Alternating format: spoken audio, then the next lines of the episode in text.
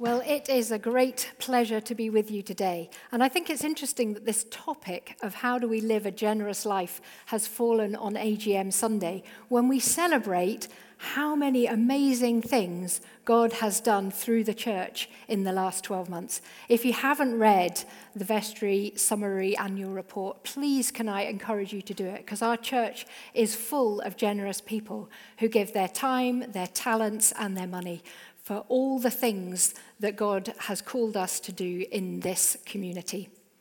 And I have to say, I was a little relieved when our newest vestry members, or hopefully newest vestry members, didn't announce that they felt most excited that God thought that we were going to start some enormous, hugely expensive ministry on the other side of the world. That may yet be coming, but it's not something that they've told me yet. Now, I did wonder if I should follow Ollie's lead and start with a joke, but I am a terrible joke teller. Everyone in my family just groans. So I thought instead I would start with a story. In early 2005, uh, I was part of an Alpha follow on course here at St Mungo's that was run by the fantastic Pat Banfill and equally wonderful Jim Anderson. And we looked each week at a different topic. Uh, and one of the topics we looked at was the topic of prayer. And we not only learned about why and how to pray, but we also practiced praying week by week. And the first week, Pat invited us to share something that we would like the group to pray about. And I shared uh, that we were struggling to start a family. We'd been having fertility treatment for over a year, and the cycles of hope and disappointment were something I was finding really tough. The following week, Pat gave us an opportunity to listen in prayer to what God might be saying to us and to share that with the group. And one of the ladies shared a picture, she said, was of me holding a baby and cradling it in my arms. I'm sure at that point I burst into tears. I did quite a lot of crying at that point. Um, but there was just this moment of awe. And then we remembered that the one person who shared the picture hadn't been there the week before. She had no idea about whether I was married or had kids. She certainly didn't know that that was the prayer that was most often echoed in my heart.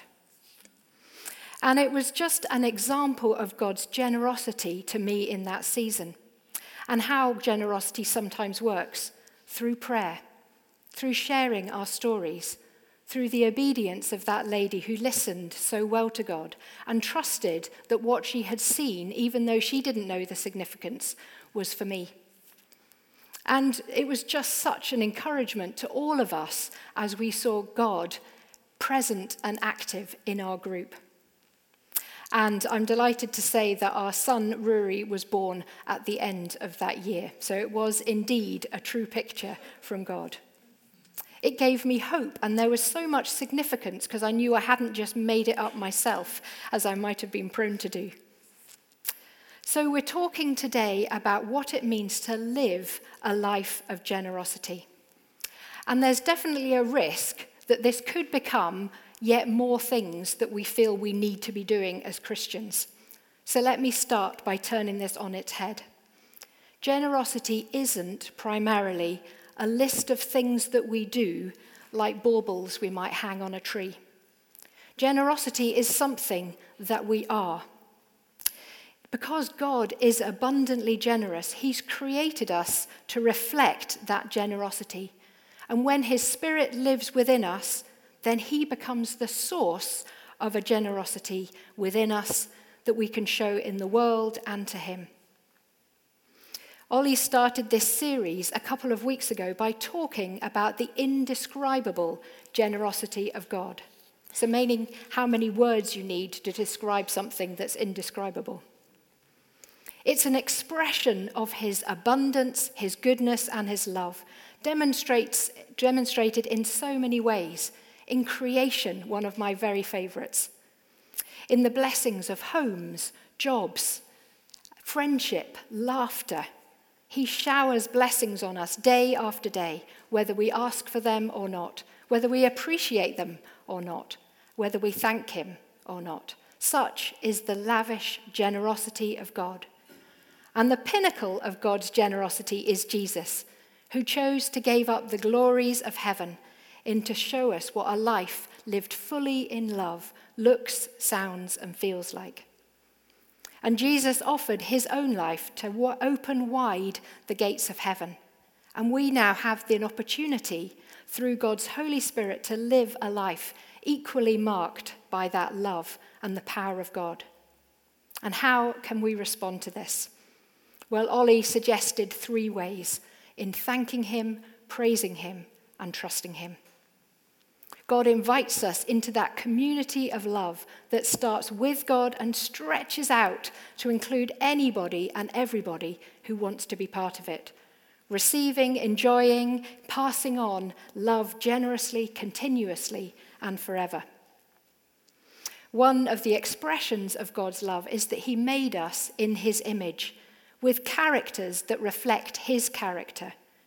And I think that's why everyone, whether they are of a Christian faith or another faith or no faith, has an appreciation for generosity and an ability to be generous. However, I'm sure I'm not the only person to acknowledge that I'm not always as generous as I could be, not even as generous as I want to be. In Dave's talk last week, he talk, speaks, spoke about the inward curve of our hearts, that tendency that all of us have to hold something back, to take a little bit more than is our fair share. Despite this, there are so many examples of generosity in our world. And what God offers us is his supernatural generosity and uh, that's motivated by God's love for us and powered by the outworking of his spirit within us. With God, we can offer a generosity that comes not from our own resources, but from God's. And I realize this is a bit of an uh, artificial distinction because even what we think of ours to offer has come originally from God. So, as we think this morning about what it means to live this new and supernaturally generous life, we're going to think about why, we're going to think about how, we're going to think about what are some of the things that hold us back, and what are some of these unique aspects of supernatural generosity. So, let's start with a definition of generosity. It's the free offering of our own resources in order to meet the needs of another without expecting something in return. So there are three elements it needs someone with something to offer, it needs somebody who needs that thing, and it needs a heart of compassion.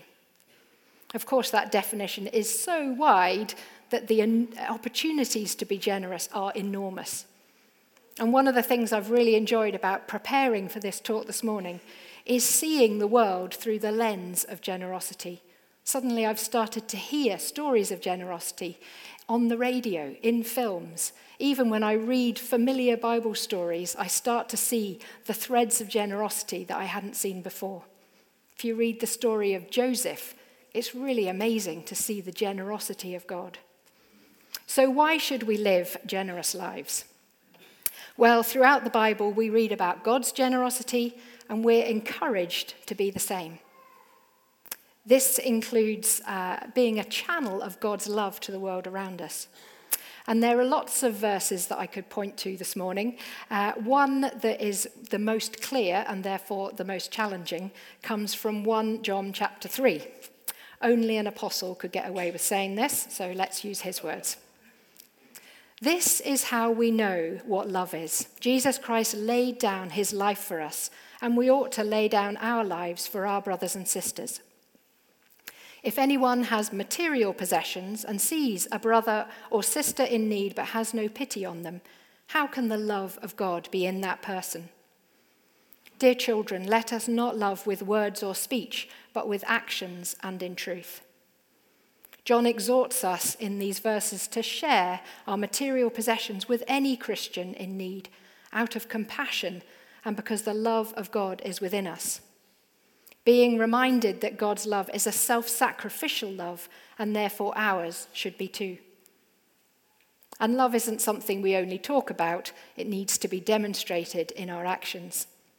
Perhaps we could rewrite these verses as a positive statement along the lines of remembering that Christ Jesus laid his life down for us and being motivated by that same love dwelling within us, we willingly share our possessions with our church family because we love them. We enjoy showing love not only through our words, but also in practical ways. There are other verses and the words of Jesus himself. We know that that compassionate action shouldn't be restricted to our Christian brothers and sisters, nor even to our friends and people we like, but also to those we don't yet know, or even people we don't like. Seeking to respond with loving kindness to those who seek to harm us, and where our natural response might be to turn our backs, as an example of supernatural generosity. One of the earliest acts of generosity that I remember in my life was when I was six. We were returning to the UK, having lived in Australia for two years, and we stopped to visit my aunt who lived as a missionary in Swaziland, now Eswatini.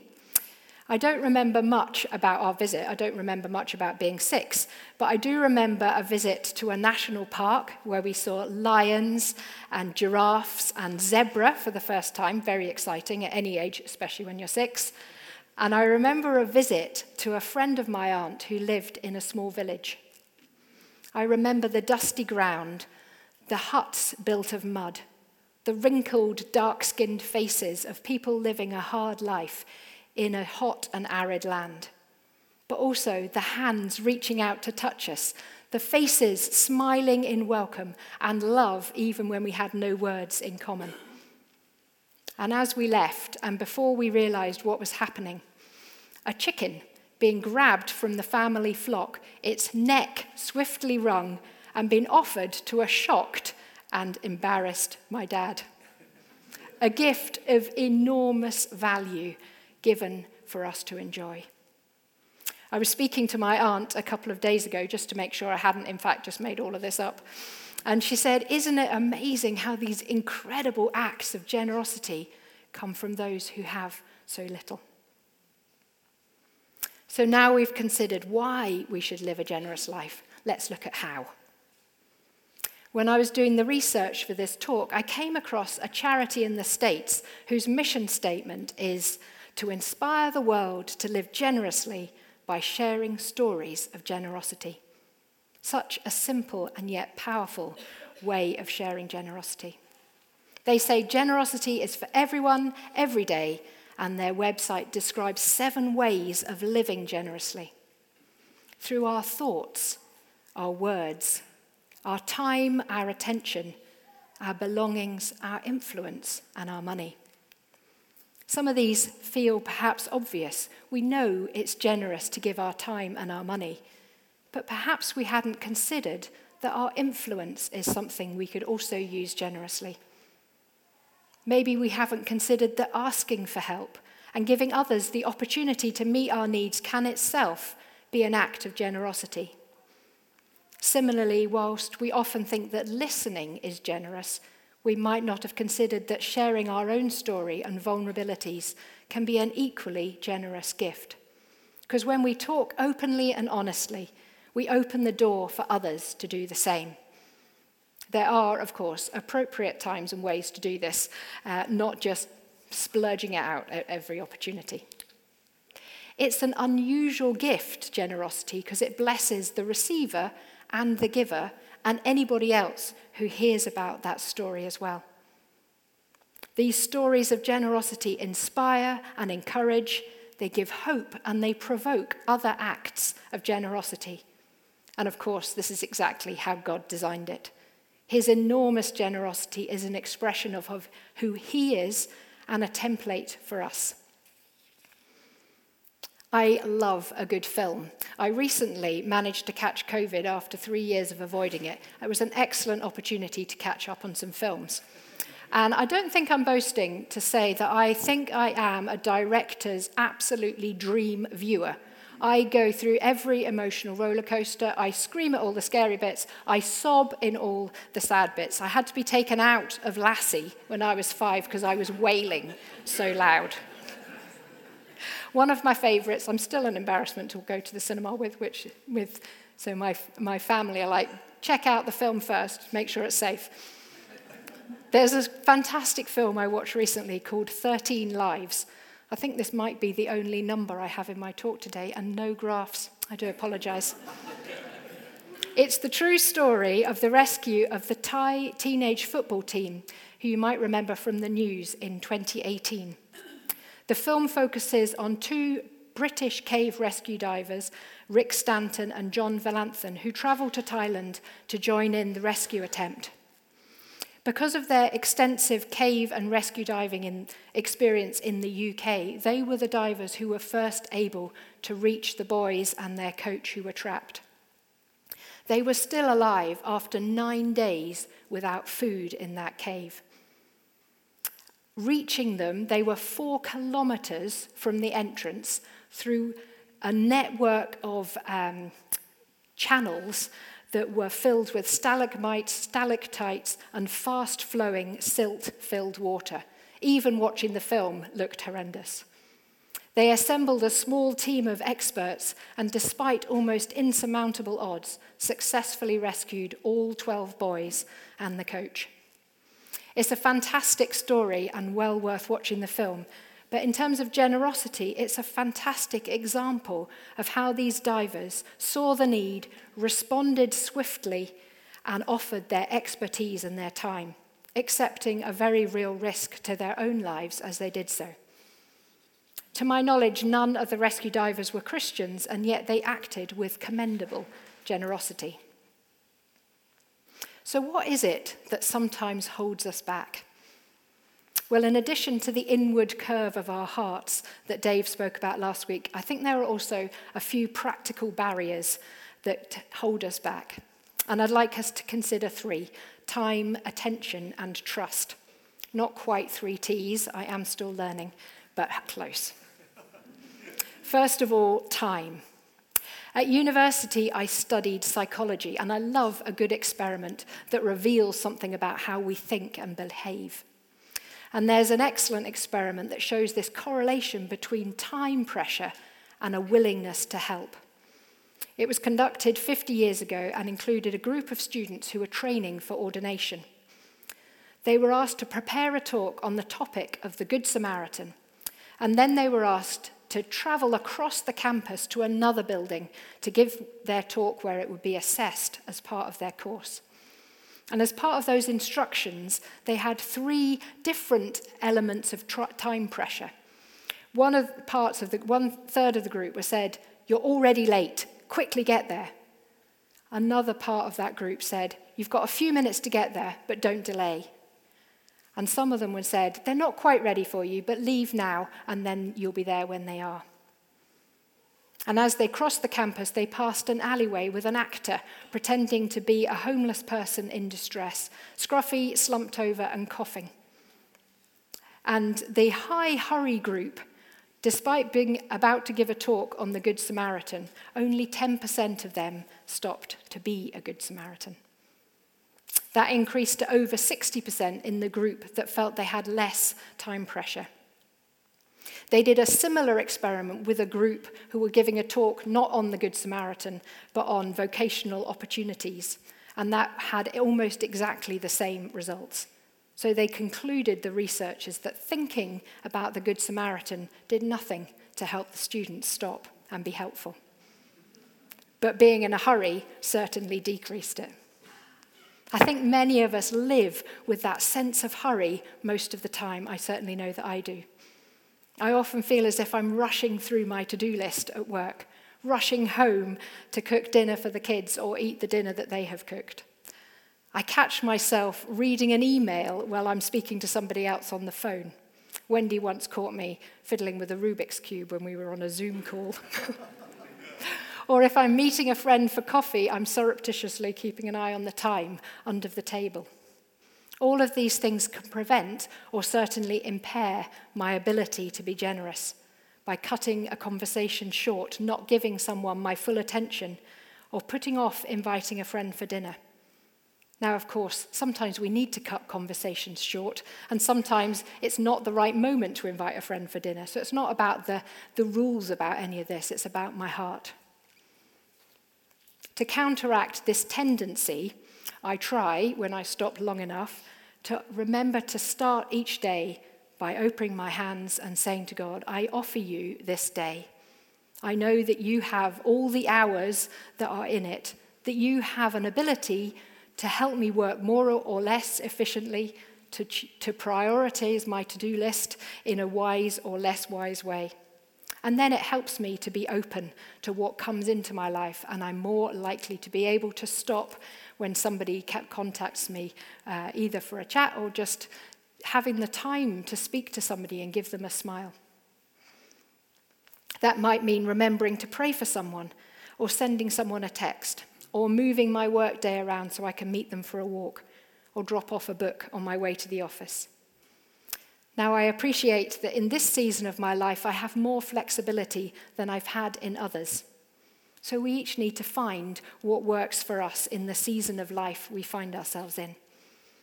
But I'm trying to seek that, cultivate that attitude that's more relaxed and more outward focusing. I'm also aware, in case it wasn't apparent, that I'm an extrovert and God has created me in a particular way. You might be thinking a very particular way which will be different to how God has created you. So, generosity in my life often looks like time with people, but for you, it might be completely different. It could be writing, knitting, singing, running, volunteering, praying, preparing meals, baking a cake. There are so many ways that we can be generous. Secondly, our attention. There's another classic experiment, which you may have come across, called the invisible gorilla experiment. The clue is in the name. A group of people watch a short film in which there are six people playing basketball. Three have white t shirts and three have black t shirts. And you're asked as you watch the video to see how many times the people with the white t shirts pass the ball successfully between them. What you're not told to look for is the guy dressed in a gorilla suit who walks into the middle, beats his chest, and then walks off. And at the end, half the people have not noticed the gorilla. I remember watching that when I was at university. No clue about the gorilla, not at all. I thought they were all joking until I watched it again. And I, I do wonder how often we miss the clues. I wonder how often I walk past the person in distress because I'm too busy thinking about what's in my head, too busy looking at what's on my phone. Now, I'm not saying that we need to respond to every need around us. When we look at the life of Jesus, we saw that he also took time to be on his own with God. He didn't always respond to the crowd's pleas for his attention. And he took time one to one with the disciples so that he could have those more intimate conversations but it's about having that openness of mind that I'm not so preoccupied that I miss what's in front of me. Thirdly, trust. it's funny that that was the word that Ollie had earlier. In the Bible, God promises to meet all of our needs. Again, there are so many verses that say this. I sometimes wonder why I'm so slow to learn. For example, in Proverbs chapter 28, it says, Those who give to the poor will lack nothing, but those that close their eyes to them receive many curses. It's interesting that what comes first is the giving to the poor, and what comes afterwards is meeting all of our needs. He doesn't promise to give us everything we want, but he does promise to give us everything we need. And he asks us to trust him being willing to go beyond what we think is possible so that God can meet us on the other side. When we really trust Him, of course, the blessing comes to us because we realize that we can be re- released from some of the fears that hold us back. In Luke chapter 6, Jesus talks about the same measure that we use with others being the measure that God uses with us. If we hold back, then it seems as if God also holds back. Not because he's punishing us or because he doesn't love us enough to be more generous than we are. He's always more generous than we are. But because he loves us and wants us to learn to walk in the freedom of truly trusting him and then demonstrating that trusting love to the world around us. So, generosity is an opportunity for us to learn to grow in trusting God. I wonder if it's not that we trust and then are generous, but perhaps we're generous and then we trust. Maybe you find it easier to give money than to offer your time, or time than share your home. I'd like to end with a few thoughts on what distinguishes supernatural generosity from natural generosity, because it often looks the same. Jesus, when he watched the collection being taken in the synagogue, noticed that the person that put in the least was the most generous. Okay, so firstly, supernatural generosity is motivated by our love for God. Secondly, it goes beyond what seems possible and sometimes what seems wise as we follow God's leading and trust in his provision. Thirdly, we can offer spiritual blessings like forgiveness, like his words of knowledge and wisdom, and prayers for healing and for peace. When we have God's Spirit within us, then we can offer what God offers as well as what we have. And last but not least, supernatural generosity provides another opportunity for people to respond directly to God. I love the verse in Matthew chapter 5 that says, In the same way, let your light shine before others, that they may see your good deeds and glorify your Father in heaven. We don't do good deeds to show off or for our own glory, or at least we try not to. I'm certainly sure that my deeds as often reveal my inadequacies and fears than they do my love for God. But just occasionally, with God's help, I might get it right. And then my greatest prayer is that my friends will interpret my love and care for them as a, just a small example of God's extravagant love for them. And for me, this is what's at the very heart of what it means to live a generous life. I want to live a generous life because I want more people to come and know and experience God's love for themselves. Maybe as the band come back up onto the stage, we could just have a moment of prayer. Heavenly Father, we thank you for your extravagant love for us. And we thank you that you give us an opportunity to respond in generosity to you and to the world around us. Heavenly Father, open our eyes to the areas of our own life when we're either distracted or inattentive to the opportunities that you're giving us to show your love. And I pray that this week we will see the enormous generosity that you have created in the world and in response to that, we will find new ways of living a generous life for you.